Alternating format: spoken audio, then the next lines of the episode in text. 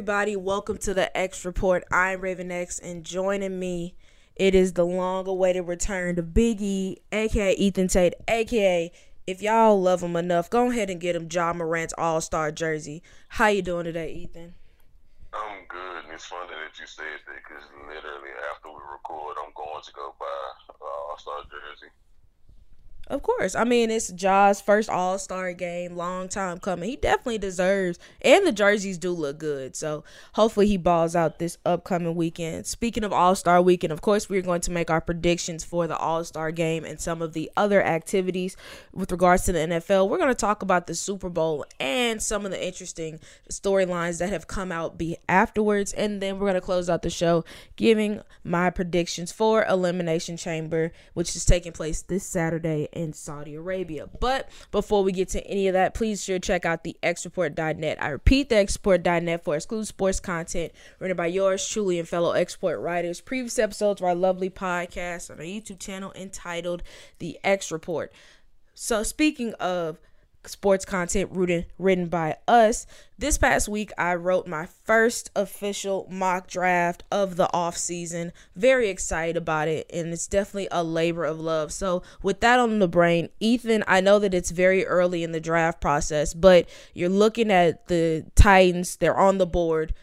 Either give me the top player you want them to draft or at least what position you feel like they have to hit in the first round. Um, I think I can't really go player because I haven't really been looking at um drafts anything related past couple weeks. But I will say positionally, I think I am going to go with cornerback still. And the reason I'm saying this is because yes, Kristian Fulton has shown the potential to be a number one corner, and we drafted Caleb Farley last season and Elijah Molden but we have I feel like we haven't we still haven't found that solid corner number two. Like we had Jack Rabbit Jenkins last season and he was serviceable, but his age has gotten up to him. He was he it was moments where he got burnt and he just played bad coverage.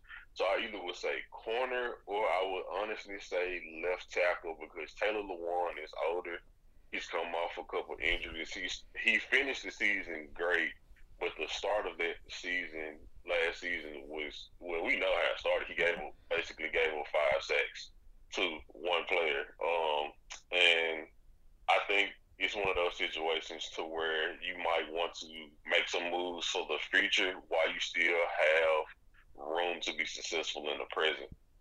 Yeah, I mean, honestly, I had forgotten all about what Chandler Jones had did to him week one until you said that. But yeah, I could definitely see that.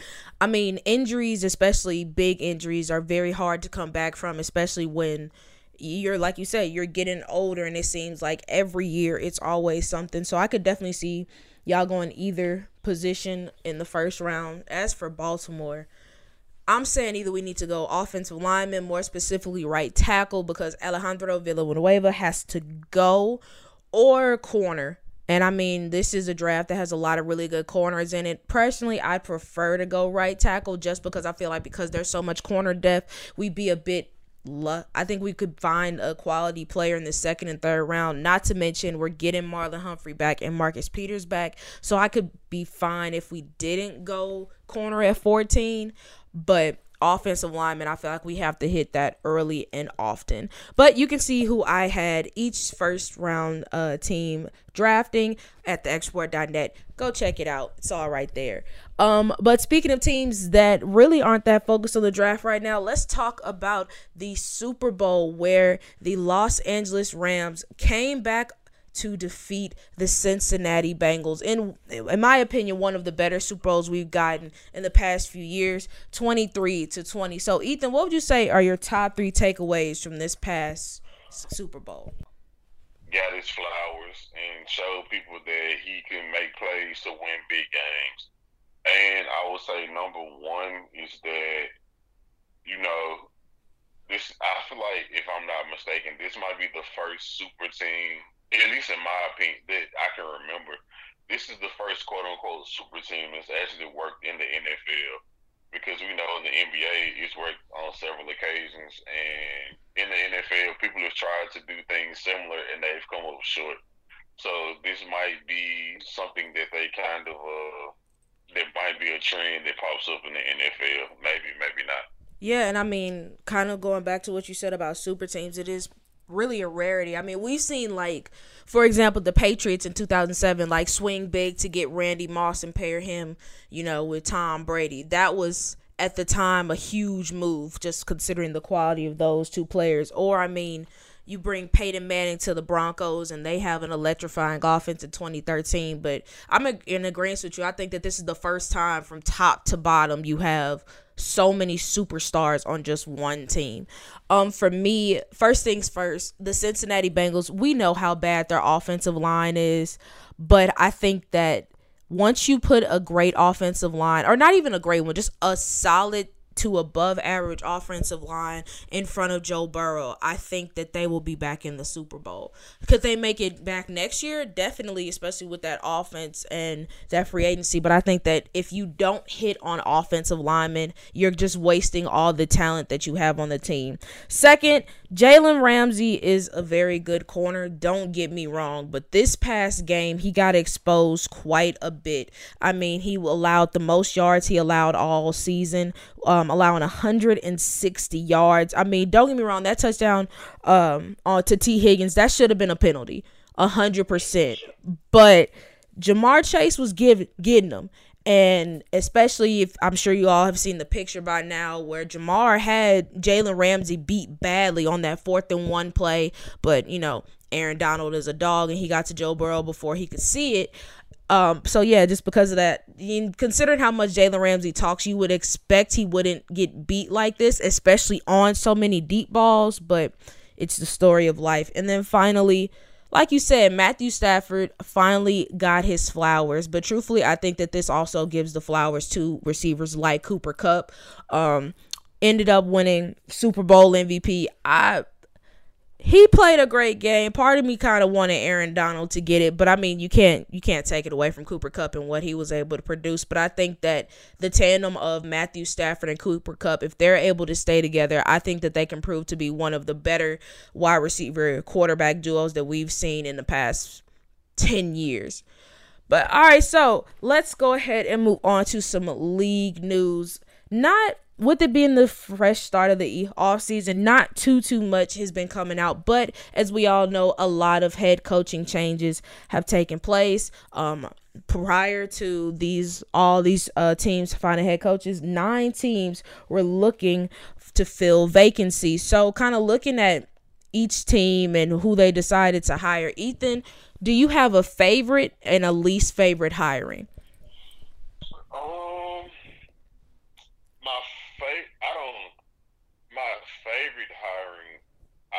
Say this because the team is in my division and they aren't that great. Mm-hmm. But I actually like the Lovie Smith hiring. I know that he he isn't the, he doesn't carry the same luster that he's had in the past, especially when he was at Chicago. But I think he's a good coach, and I think he's the type of coach that, especially with this Deshaun Watson situation that's going on, if you want to keep him, you want to Lovie Smith could be a guy that you can use to keep Deshaun Watson in Houston.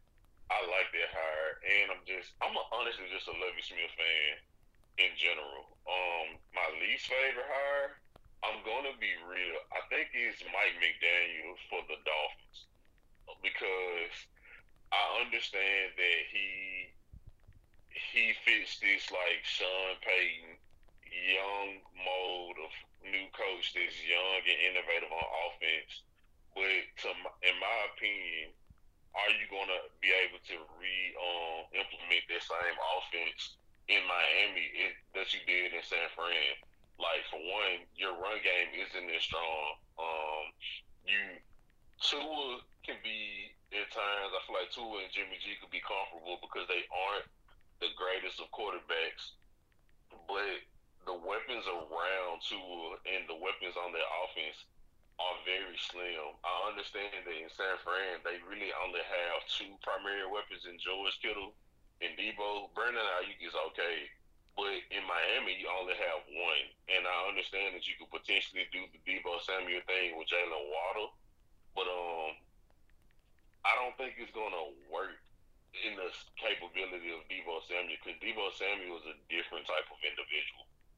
Yeah, I'm in agreement with you. I'll also start off with my least favorite. I'm gonna say, yeah, I don't love the Mike McDaniel's hiring because in the grand scheme of things, you take Deebo out of that equation what about the 49ers offense are you that excited about? Like George Kittle is great, but I think it's pretty safe to say that the electrifying moments and the highlight moments almost all came from Deebo Samuel. And Jaylen Waddle is a good player, and we've seen his versatility and his ability to use his quickness to make plays, but still, is he really enough to fill that role? And then you mentioned it before, Jimmy G and uh, Tua Tagovailoa aren't exactly the best quarterbacks you're ever going to see. But even still, I mean, do you really trust Tua Tagovailoa right now to carry your offense, especially considering you don't really have that many weapons to play with? I mean, especially because the 49ers, they're a team that is really predicated on their run game. We saw how many running backs they were able to cycle in. Raheem Mostert when he was healthy. Um, Elijah Mitchell when he was healthy, uh, Trey Sermon when he was healthy. However, you look at the run game for Miami and it's practically non existent. So, with that being said, I don't exactly love this hire. I don't think that he's all of a sudden got to make Miami like this pivotal team. And plus, um, I saw also just social media kind of ruined it for me too because I saw a video of him talking to Tua and um, the caption was this man couldn't motivate me to make a ham sandwich and then after that it just it, it just ruined it for me. But uh, my favorite hiring, I'm actually going to go with Kevin O'Connell, the Rams offensive coordinator, taking the head coaching job for the Vikings. I mean, I think that for the p- past several years, you know, Mike Zimmer was built as this defensive minded coach. But if you look at the Vikings, especially over the last couple of seasons, their biggest problem was their defense. So I think that they might as well play into the strength of having so many offensive weapons and really build with that. And then draft quality defensive players or sign quality defensive players and go from there. Because right now, I think that with so much uncertainty going on with Aaron Rodgers and everything, this is the perfect time for the Vikings to take over. And I think Kevin O'Connell coming off of a Super Bowl, seeing the success that Matthew Stafford and Cooper Kupp had, and just how great that offense was, I'm sure that he's not going to try to backslide in Minnesota. And I think he's going to put those players in great position to do some big things. So that is that's my favorite one. I also like Lovie too. I don't think that's enough for Deshaun to say, truthfully, I think with everything that's happened, he probably does need a change of scenery, and I don't blame him just because, I mean, a, a lot has transpired this past year, and honestly, I'm sure Houston is like the last place he he'd want to be. But all right, let's go ahead and play a game of believable or buffoonery as we all know, once the Super Bowl rolls around, it has the players who didn't make it saying a lot of what ifs. And one of those players is Micah Parsons, who in an interview with Taylor Rooks of Bleacher Report said that the Cowboys will be in the Super Bowl by 2024. Believable or buffoonery? Buffoonery. And the reason I'm saying buffoonery is because football is a, a, a weird conundrum because you can have a team that's the better team on paper, but it's any given Sunday. Like the Cowboys could be a better team heading into the playoffs, but they could lose in the first, second round. I mean, it's happened already before, right. so that's not surprising. So I'm going to have to say buffoonery. I'm gonna say buffoonery too. I think that looking at the next five years, we have to take into account what's your run game going to look like because Zeke is going to get older. I love Tony Pollard, but you're still going to have to hit on that. Amari Cooper continuing to get older. Dak Prescott, we really don't even know what Dak Prescott truly is because he was a bit of a letdown this season after starting off pretty well. Defensively, Trevon Diggs had a g- big year. Is he a great corner? No, but I mean, 11 corners, uh, I mean, interceptions going to get you looked at. Micah Parsons is probably the only person in the next on that roster in the next five years. I'm like, oh no, he's going to be a star. But everybody else, either they're going to be older, like their offensive line. You're going to have to try to replenish those positions there. And if he would have said a shorter window, I would have said maybe. But I think that, yeah but by five years, so many things can happen. And I don't I, I just don't see it. I like Micah though, and I think Micah, you know, has potential to do big things individually, but right now for the Cowboys, I'm not I'm not really buying it. Speaking of not buying it, Kyler Murray Usually, you don't hear much about Kyler, but these past couple of weeks, his name has been in the news heavily. Um, reports came out that um, e- from ESPN's Chris Mortensen that Kyler Murray is frustrated with the Cardinals and embarrassed by the loss. Apparently, Kyler is described as self-centered, immature, and finger pointer, and think that he's been framed as the scapegoat for the Rams' loss to I mean the Cardinals lost to the Rams in the wild card round of the playoffs. Hence all this really came out after Kyler Murray had deleted all mentions of the Cardinals from his social media. And of course, he took to social media to say that those things weren't true and everybody around him knows that he's a leader. But let's look back at his stats from that wild card game. Was 19 of 34 passing, just 137 passing yards, um, and threw two interceptions, including that pick six before halftime. So, Ethan, believable or buffoonery? Is Kyler Murray being used as a scapegoat for the Cardinals' playoff loss? No, I mean you just stated the stats. Um, men lie, women lie, but numbers don't. And Kyler Murray, he has the potential to be one of the most dynamic players, let alone quarterbacks in the NFL. But in that game, he played subpar. And when you play subpar, you lose. It's just that, in my opinion, it's just that simple. Yeah, and he subpar is putting it really nicely. He had a terrible game. And you never want to have your worst game of the season in the playoffs, but that's precisely what he did. So it's weird for the whole scapegoat there. It'd be one thing if he had a good game, but because just because he's the quarterback, everybody puts the loss on him. Like for example, if it was like a Joe Burrow situation, like them losing the Super Bowl. Joe Burrow had a fine game, but because he's the quarterback, everybody's like, oh, the Bengals lost because of him. That'll be a scapegoat situation. But Kyler Murray made numerous plays to put them in bad positions. Like, don't get me wrong, their defense really didn't do them any favors either. They had a bad game as well. But realistically, I'm not I'm not really buying that. Kyler Murray definitely played his role in in that loss. But speaking of somebody who's feeling like a winner, Aaron Donald, who before the game, Rodney Harrison of NBC Sports said that Aaron Donald said if he was to win the Super Bowl this year, he could walk away. And not only did he walk away as a winner, but he made what was the game winning play. We all love Aaron Donald, only eight years in the league, but he's already a three time um, defensive player of the year, holds multiple sack records, and I think it's safe to say over the past several years he was considered the best defensive player in the league. Um, when he was asked about it following the game, he said that he just wanted to enjoy the moment with his family and his teammates, which is all great and dandy. But believable or buffoonery, Aaron Donald is going to retire. I think it's buffoonery. I think that as you saw in their per, uh, Super Bowl parade Sean McVay was saying, "Hey, let's run it back," and he said, "If we can get the super team back together, then I'll I'll think about it." I think if they're able to find a way to keep the same exact roster, I don't think he's going to retire. Because the thing about winning and winning championships is it's a great quote by Tom Brady. When they asked him, and I don't, you know, I, how I feel about Tom Brady, but they always they asked him what was his favorite ring, and he said the next one. Right. And that's the same thing that ha- I feel like that's going to be the same thing that's going to happen with Aaron Donald because he's still a he's not to the same level of dominance as he was in prior years, but he's still a great player and he's a generational player. So I think he's going to run if they can find a way to keep the same roster intact. He's going to resign and play another year at least. I I agree with the caveat of if they can find a way to get the roster back, but I think that I, I, hate to say this, but I think that with the injury to Odell, they'll be able to bring him back probably on like a veterans discount.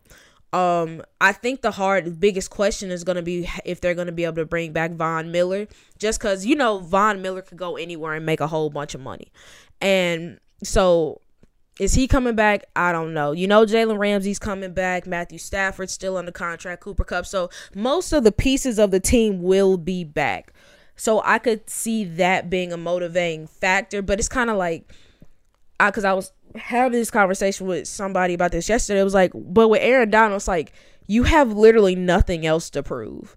Like you have your ring. You're leading so many categories in sacks. Like you're the most feared defensive player in the league. And mind you, this is just your eighth season. I don't know how old is Aaron Donald, like thirty, if that. Like so you're still young, you still have your health, and he could do anything else. He go to Marshawn Lynch around just being a whole bunch of commercials. I mean, he's in LA, so the opportunity is gonna be there. I mean, he has and he's going out on top. So I could totally see him deciding to retire, but I just think that at some point he probably would get bored and want to come back. And so I think that you just cut out the middleman and plays at least one more year. So I'm calling buffoonery too. But all right, last piece. This is referring to Matthew Stafford, who, following the Super Bowl, Stephen A. Smith said, This performance solidified Matthew Stafford as a future Hall of Famer, which had quite a few people split on that sentiment. On the one hand, uh, Julian Edelman said 50K pass yards, Super Bowl, his first year with the capable team. Give this man his flowers. He's a Hall of Famer. Arm talent is some of the best we've ever seen. On the other hand, Richard Sherman took to Twitter to said, I'm going to talk about it on my podcast, but Hall of Fame bar is incredibly low now, like a participation trophy. No all decade team, no all pro, no MVP, one Pro Bowl, not even MVP at the Super Bowl. Never considered the best in any year he played. At least Matt Ryan has an MVP. So, believable or buffoonery, Matthew Stafford will be a Hall of Famer. Oh, I'm actually in agreement agreement with Richard Sherman. I think that the thing that play, has played Matthew Stafford and maybe his Hall of Fame case has been the team that he played for for so many years of his on career, the Detroit Lions, because he was on. He was a great player on a mid, a bad to average team that didn't win anything. And like Richard Sherman stated, he he only had one Pro Bowl in his career, and he was never considered the best quarterback. And I know that he has like these. Uh, he has some really good numbers, but one of the things is like they're going to look at his overarching career. Like you think about it, he's in the same he's in the same career field with Aaron Rodgers, Drew Brees for an extent, Philip Rivers, um, um, Peyton, and it's like those guys they had amazing numbers and they were winners, and he was he was a it's kind of the equivalent to like in the NBA where you have a guy that averages thirty but their team isn't good. And I feel like that's what a majority of Matthew Stafford's career was. So I'm going to have to say buffoonery. I'm also calling buffoonery. Like, don't get me wrong, I love me some Matthew Stafford, Lions apologist, but like Richard Stafford, I mean Richard Sherman said, like aside from this year, he really didn't have any accolades. Like he would be in the hall of very good, but what had he done to really put himself among the greatest to ever step foot on a football field? And even including this year, I don't really see I don't see him making it. And like I know you mentioned, you know, the Lions and who he played for. That's very true. But Calvin Johnson was on that same terrible Lions team. But you his talent shone shined over everybody else's. So you may get you getting passes and playing for all these other teams, but I'm just genuinely better than you. And Matthew Stafford has not had a point in his career when you can just say he's genuinely been better than anybody. Could he get there? Yeah, sure. I feel like if he leads the Rams to another playoff run, then you'll definitely have that conversation because then, I mean, it's like, well, is Matthew Stafford better than Eli Manning? And I would say yes. I would say yes before the Super Bowl, honestly. But if he was able to get another one, that would really solidify it for me. But as of right now, no, I don't think Matthew Stafford is a Hall of Famer. But I mean, he's a Super Bowl champion, so I'm sure he's right now that's more important to him anyway. But all right, let's go ahead and move on to the NBA. Starting with Ethan, what are your top three takeaways from this past week of action? Top three takeaways are um, the trade deadline was entertaining, obviously, but I think that the Brooklyn Nets they have a new vigor about themselves after the trade deadline. I think that the Boston Celtics have finally found their groove, and I think that um, the Warriors they've hit these really rough patch, and I think potentially getting Draymond back, hopefully after the All Star break, will be the biggest thing that helps their season. I feel you on that. All right, let's pick our Mamba players of the week, starting out of that Eastern Conference. For me, this I was going back and forth between this guy and somebody else, but in the end, I gotta show love to DeMar DeRozan. I mean, just this past week, he's genuinely been on been on a tear. Last night, dropped 38, six and six against the Kings. Night before, got revenge against the Spurs, 43 and 7. Um, OKC 38, 6 and 5. I mean, just been an offensive menace this past week of action. It's been so much fun to watch. And I think that I know we talk about Lonzo Ball and Zach LaVine, who are also great players on the Bulls as well. But truthfully, uh, DeMar DeRozan has really been the main attraction in Chicago. And I think they really go as far as he takes them. Yeah, I'm also in agreement with DeMar DeRozan. Um, this man has the second most 30 point games in consecutive 30 point games in Bulls history, only behind the great Michael Jordan. That's saying something when your name is in the same company as Michael. And um, yeah, like he, and the thing that's so amazing about what he's doing is, is he's doing it regardless of situation. Like if he has Zach LaVine and uh, Nikola Vucevic, he still get his 30 and he affects winning. If one of those guys are injured or both of those guys are injured, he still does his thing he affects winning. So I got to go with DeMar as well. Moving on to my Western Mamba of the week. Speaking of affecting winning, I'm going Nikola Jokic in Denver. I know this isn't exactly the best year that Denver could ever ask for, but the reason why they continue to be in games, the reason why they are a hard team to count out, is because of Nikola Jokic. I mean, really has just been playing amazing and playing at kind of an MVP level. I recently saw something from uh, ESPN where it was like right now he and uh, Joel Embiid are atop the MVP conversation. They have every right to me. I mean, they are two incredibly talented players, but just seeing what Nikola Jokic has been able to do time and time again. I mean, he's just he's just been a dominant force that it doesn't seem like anybody's been able to figure out. I guess we two for two because my Mamba player of the week is also Nikola Jokic. Um, I mean, you even take the game last night where he put up a monster game and he made the clutch game game winning assist. I know a lot of people want their star players to take the game winning shot, but he made the right play and that shows that's a tribute to his skill set and just how talented he is. So I gotta go Nikola as well.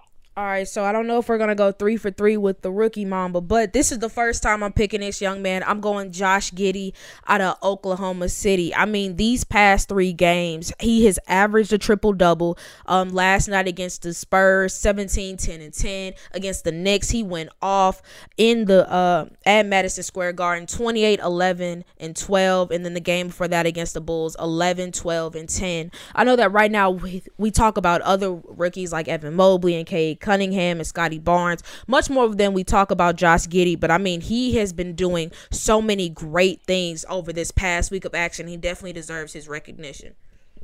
Yeah, I initially was going to go Cam Thomas, but I got to go um Josh Giddey as well. Like you stated, he he been putting up triple doubles, and I feel like in this day and age, the triple the triple double is a over uh, overly saturated stat. I mean, we had Westbrook who's averaged a triple double for what, like four straight seasons mm-hmm. at one point.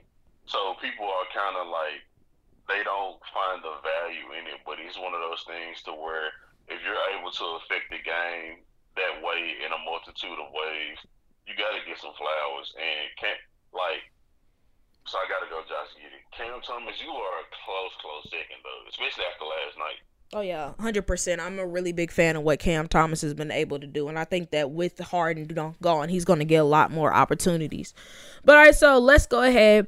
The NBA trade deadline was exactly a week ago, and quite a few moves took place. So we're gonna kind of rapid fire through some of the biggest trades and give our uh, winners and losers of them. So starting at the top, of course, we got to talk about the 76ers and the Nets. Uh, 76ers get James Harden and Paul Millsap, while the next get Ben Simmons, Seth Curry, Andre Drummond, a 2022 first round pick, and a 2027 first round pick. Winner of the trade, loser of the trade. What are your thoughts?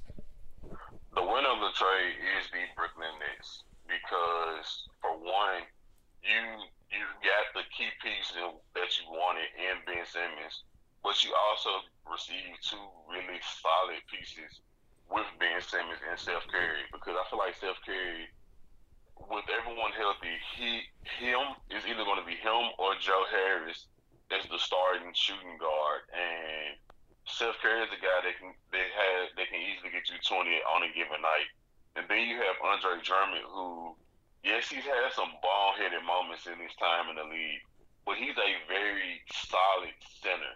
Whether you start him or you bring him off the bench, I think they personally, I don't. I think they're starting him now, and I think that they should because he he helps with that one thing that they've always lacked, being since like having their team together, which is actual size. Like yes, they brought in LaMarcus Aldridge, but LaMarcus Aldridge is has always been a power forward, and he got switched to the center because of the way in which you play. But um, Andre Drummond is a true big. Like he's a guy that all you really have to expect out of him is to set screens, get rebounds and roll to the basket, and that's something that they need. And they also received two draft picks, so I have to go with the uh, the Nets as the winner as far as Philly and losing. I think that this is one of those things to where James Harden is a great player, but James Harden, people are kind of reviewing this as like they received James Harden from two years ago. This isn't that same guy. Like I don't. We know speculation that his hamstring might not be healthy or it is healthy. Whether it is or it isn't, we don't know which James Harden is going to show up. Like, are we getting a motivated James Harden? And that's been a big issue with James Harden is with his teammates is like that he kind of just wants to do what he wants to do, and it's like, bro, if you're gonna if you want to a winning situation with a winning coach and Doc, a winning coach and Doc Rivers, a guy in Joel Embiid who is playing out of his mind and wants to win, you're going to have to fall in line. And is James Harden really going to be capable um, to fall in line with those aspirations? And Paul Millsap, he's a nice beef, but I don't like compared to what the Nets received. They, they won that trade.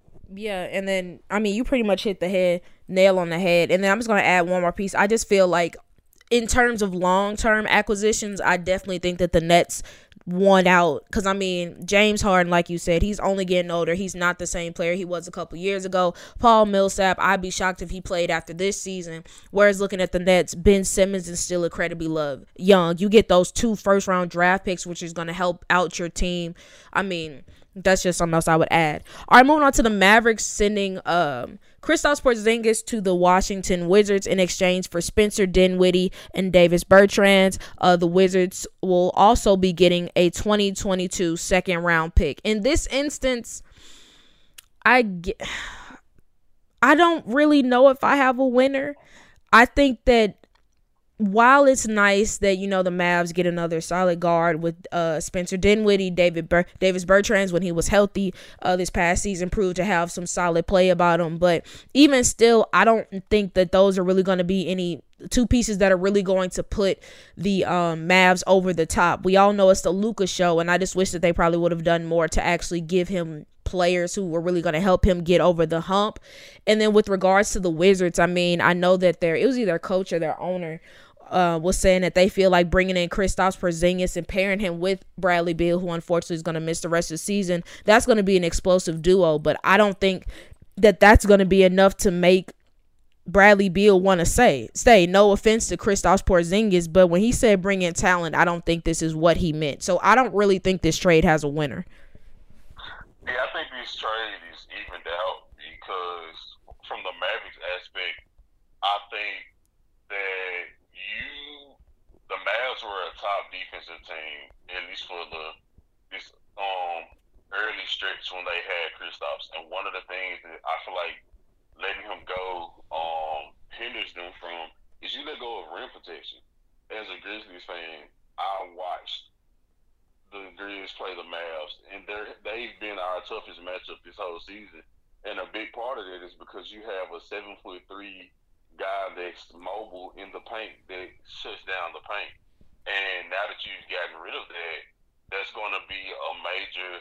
That's going to take a major toll on your team because, especially if you make it to the playoffs and you play a team that's relentless at driving, like you're not going to have any shot blockers, and people are going to be afraid to go into the paint. And in the sense of Spencer Dinwiddie, he's coming back from an ACL. I know it was the whole thing where people on the Wizards are saying they wanted him gone because he isn't the same player.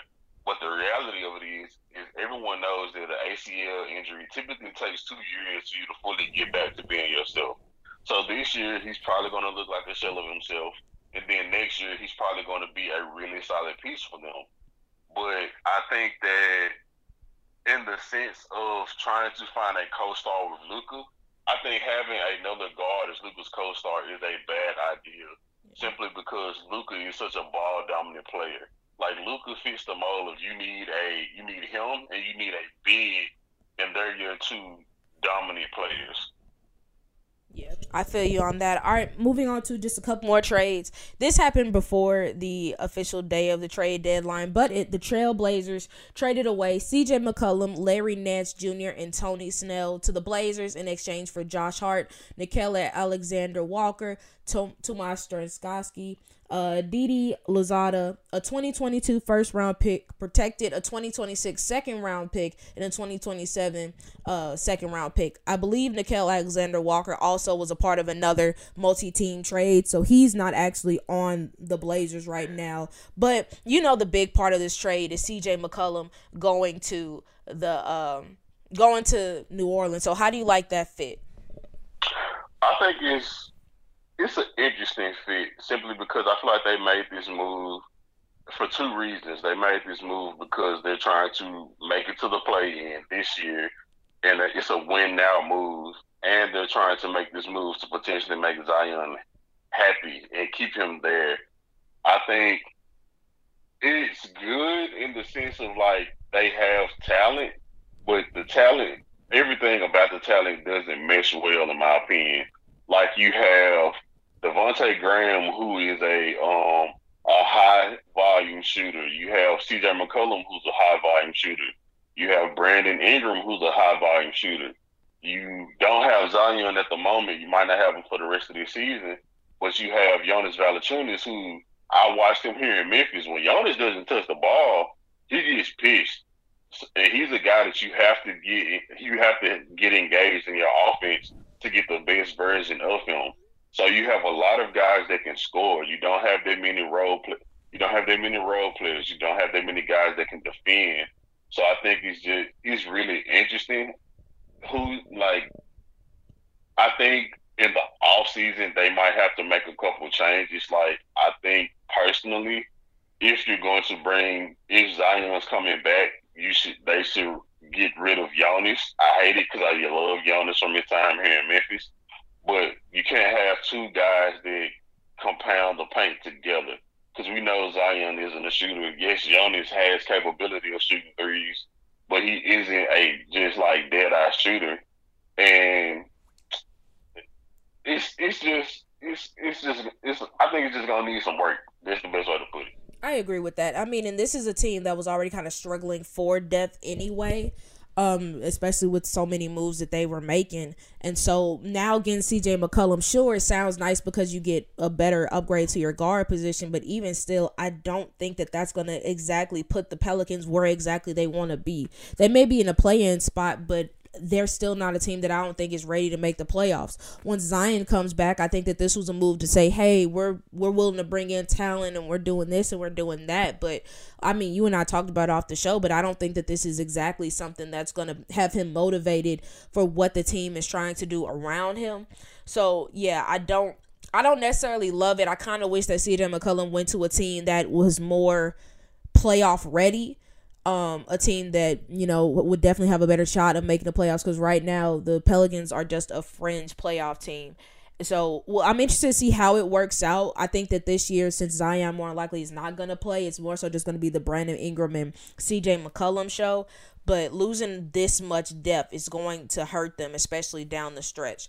But all right, let's go. Continuing on with Zion, a report came out uh, yesterday that said the Pelicans were intrigued by the possibility of pairing AAU teammates Zion Williamson and Ja Morant together back in the 2019 draft. New Orleans had the number one and number four picks entering, and they offered the Grizzlies multiple packages that include the fourth overall pick, two for the chance to take Ja at two.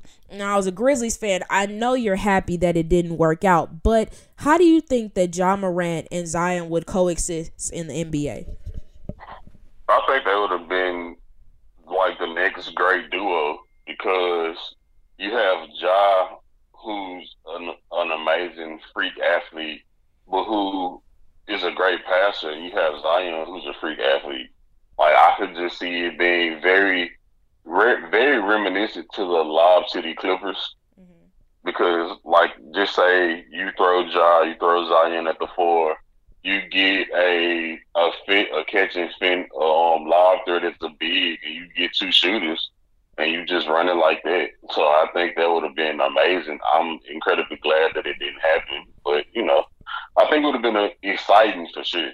Oh yeah, it definitely would have been exciting, and I think that I mean, barring you know the injury things that we know from Zion Williamson, but I do think that just like you said, I mean, it could be something very reminiscent to Lob City, and I think that especially if they would have, especially considering the pieces that they had around this time, things could have been very, very exciting. I don't know how they probably wouldn't have gotten Lonzo Ball if that was the case, just because they would already have their point guard, but or at least the point guard of the future. But I think it would have been a great matchup, and now I'm enjoying watching them go against each other. You know, not this season, but in general.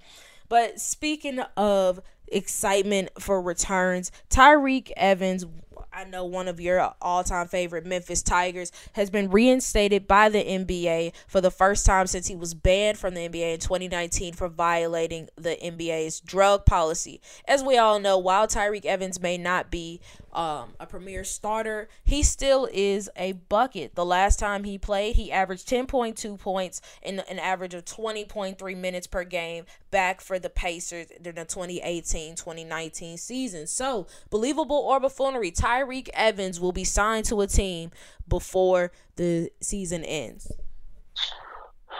I'm going to, the fan in me, I'm going to say believable simply because I think that where he still looks like he's a capable player.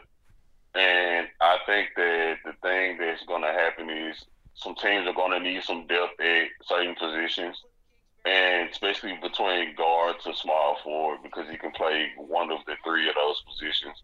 And they might give him a look. It might end up being like a 10 day and very similar to what's going on with Isaiah Thomas. But I do think that he's going to get a shot in the NBA at some point this season. I, I, he's definitely going to get some workouts from teams, and if they, I mean, you remember I remember the video that you sent me of him and John Wall working out together. And I think that especially teams that are really desperate for shooters off of the bench, I think that they would really give him a look, give like you said just a 10 day or something. So I find it believable. I think that especially down the stretch, unfortunately injuries are going to happen. So teams are going to be more persistent in trying to bring in players to help change the guard. And I think that Tyreke Evans if he has his head on straight could be one of those players for a respective team. All right, another question.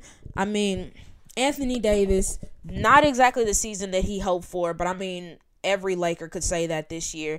But it got to the point where Stephen A. Smith this week said if the Lakers want a future, they might need to move AD or at least explore the market. Anthony Davis this season Davis has been solid, but injuries have been persistent. Just last night, um, AD went down with a right ankle injury. Luckily, X-rays came back negative, and he's expected to receive treatment over the All Star break, and he may be evaluated reevaluated when the team returns from the break. But believable or buffoonery, the Lakers need to explore life outside of Anthony Davis.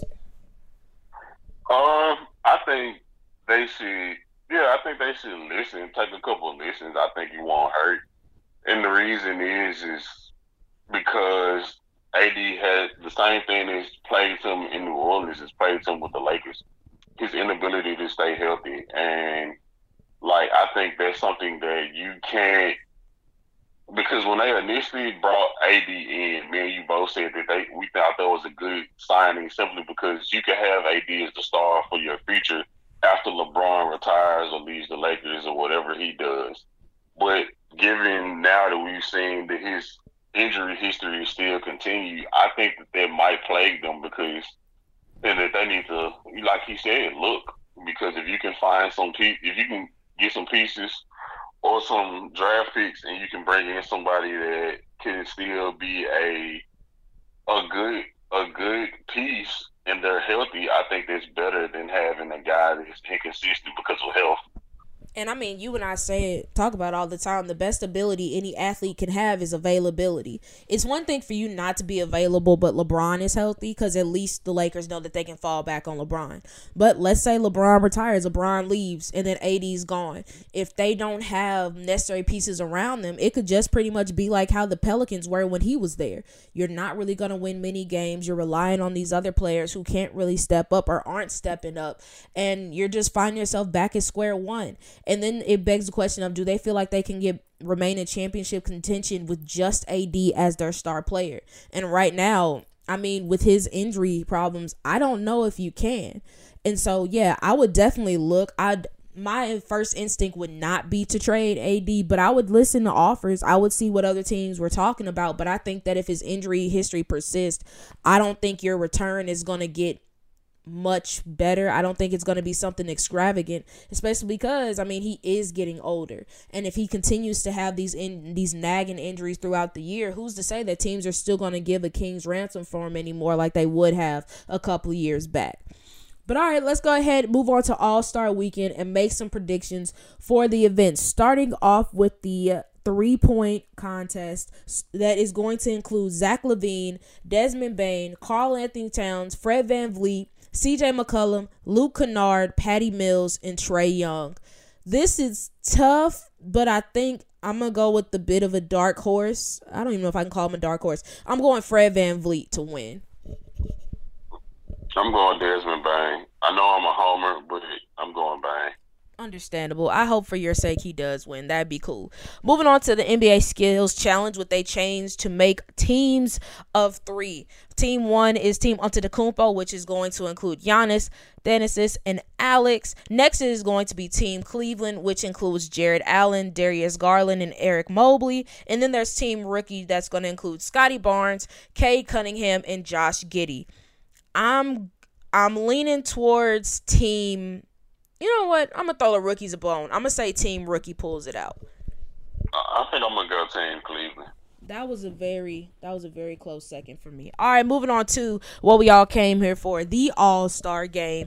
We have Team Durant, who we all know LeBron is I mean not LeBron. Uh KD is not going to be playing, but his starters are Joel Embiid, Ja Morant, Jayson Tatum, Andrew Wiggins, and Trae Young. He also has LaMelo Ball, Devin Booker, Rudy Gobert. Draymond Green will not be participating.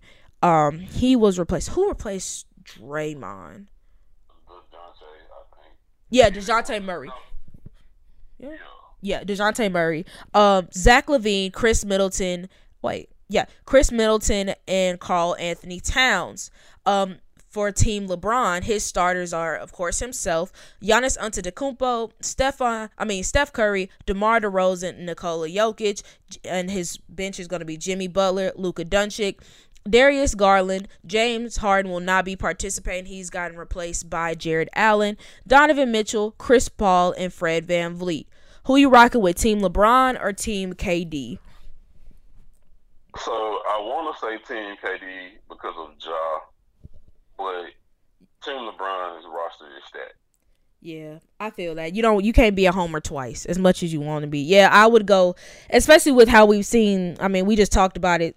DeMar has been playing lights out, Nikola is playing lights out. You get Luka, Fred, yeah, it's yeah, I'm going team LeBron too. Either way, I think it's going to be shaping up for a great All-Star weekend and I'm excited for it. But all right, let's go ahead and move on to the WWE. And all right, now it is time to give my Elimination Chamber 2022 predictions. Congratulations, WWE. You finally got me to watch a pay per view held in Saudi Arabia. As you all know, Elimination Chamber this year is going to be taking place in Saudi Arabia. Arabia this year, which means that it's going to be open to a whole new audience, including myself. So, here are my predictions. Starting off with Rey Mysterio versus The Miz. I would like to see The Miz win, but I think Rey Mysterio ends up pulling it out because I think so far the Mysterio seem to be getting the better of The Miz in this feud, but I think that getting one solidifying match will really do it for him. Uh, moving on to Naomi and Ronda Rousey ill versus Sonya Deville and Charlotte Flair. Now, while you guys know how much I love the Queen, I think that they're not going to have Ronda lose leading up to WrestleMania, unfortunately. So Naomi and Ronda are going to win. I just wish that it would be Naomi getting the pin and or submission, but we all know it's going to end up being Ronda. Moving on to the SmackDown Tag Team Championship. Speaking of Naomi, her husband Jimmy Uso and his brother Jey, aka the Usos, we taking on the Viking Raiders, who I had forgotten were a thing for a while. Once again, I haven't watched SmackDown in a long time. But I got the Usos. I don't really know what this feud entails, but these are two great tag teams, so I'm sure it's going to be a very good match. Uh, moving on to the Raw Women's Championship between Becky Lynch and Lita. I mean, I've never been the biggest Lita fan, so I'm not as excited about this match as a lot of other people are. And then in terms of Becky being champion right now, I don't see them pulling pulling the belt off of her until Mania. So, unfortunately for non Becky fans and for the nostalgia freaks who want Lita to win, I think Becky retains. Speaking of retaining Universal Championship, Roman Reigns defending his title against Goldberg. I mean, when you got nobody else to throw Roman's way, might as well go Goldberg, right? Um, either way, Roman's gonna win. It makes no sense for Goldberg to win. Honestly, I just can't wait till he doesn't show up anymore because he's not necessary. I would much rather see a match with somebody who's presently on the roster, a la Big E. But you know, it's asking for a whole lot. All right, moving on to the elimination chamber matches, what we came here for, or at least what I'm coming for.